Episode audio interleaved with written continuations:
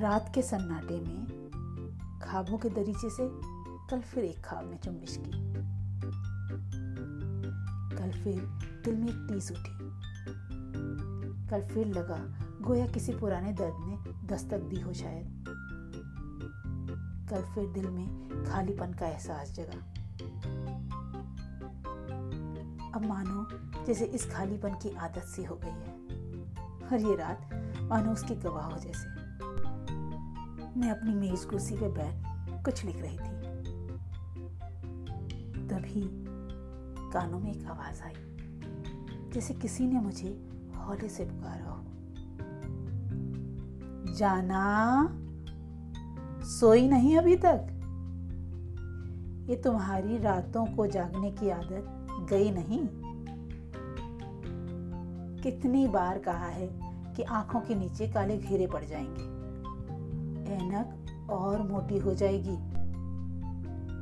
इस सुंदर चांद से चेहरे पे वो घेरे अच्छे नहीं लगेंगे। कल जब हमारे बच्चे तुम पे हंसेंगे तो मुझे अच्छा नहीं लगेगा। फिर अचानक आंख खुल गई, देखा तो कमरे का दरवाजा खुला था,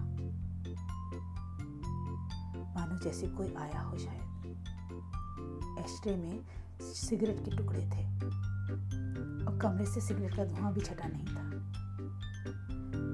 पर दूर तक निगाह घुमाई तो कोई नहीं था। ख्वाब था शायद। हाँ, ख्वाब ही होगा। बरसों से घर में कोई आया नहीं है, बरसों से किसी ने मुझे पुकारा नहीं है, बस दरीचे के पीछे से एक ख्वाब दस्तक दे देता है। दिल के खालीपन को जगह मेरे एहसासों का कत्ल करता है। हर रोज समझाती हूँ खुद को कि अब यहाँ कोई ना आएगा,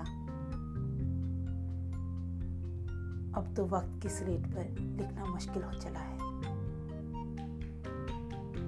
आंखें धुंधला गई हैं, कुछ दिखाई भी नहीं देता रंग से।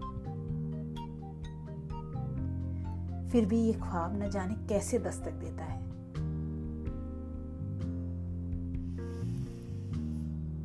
फिर से नींद आ रही है, फिर वही ख्वाब दस्तक देने को है।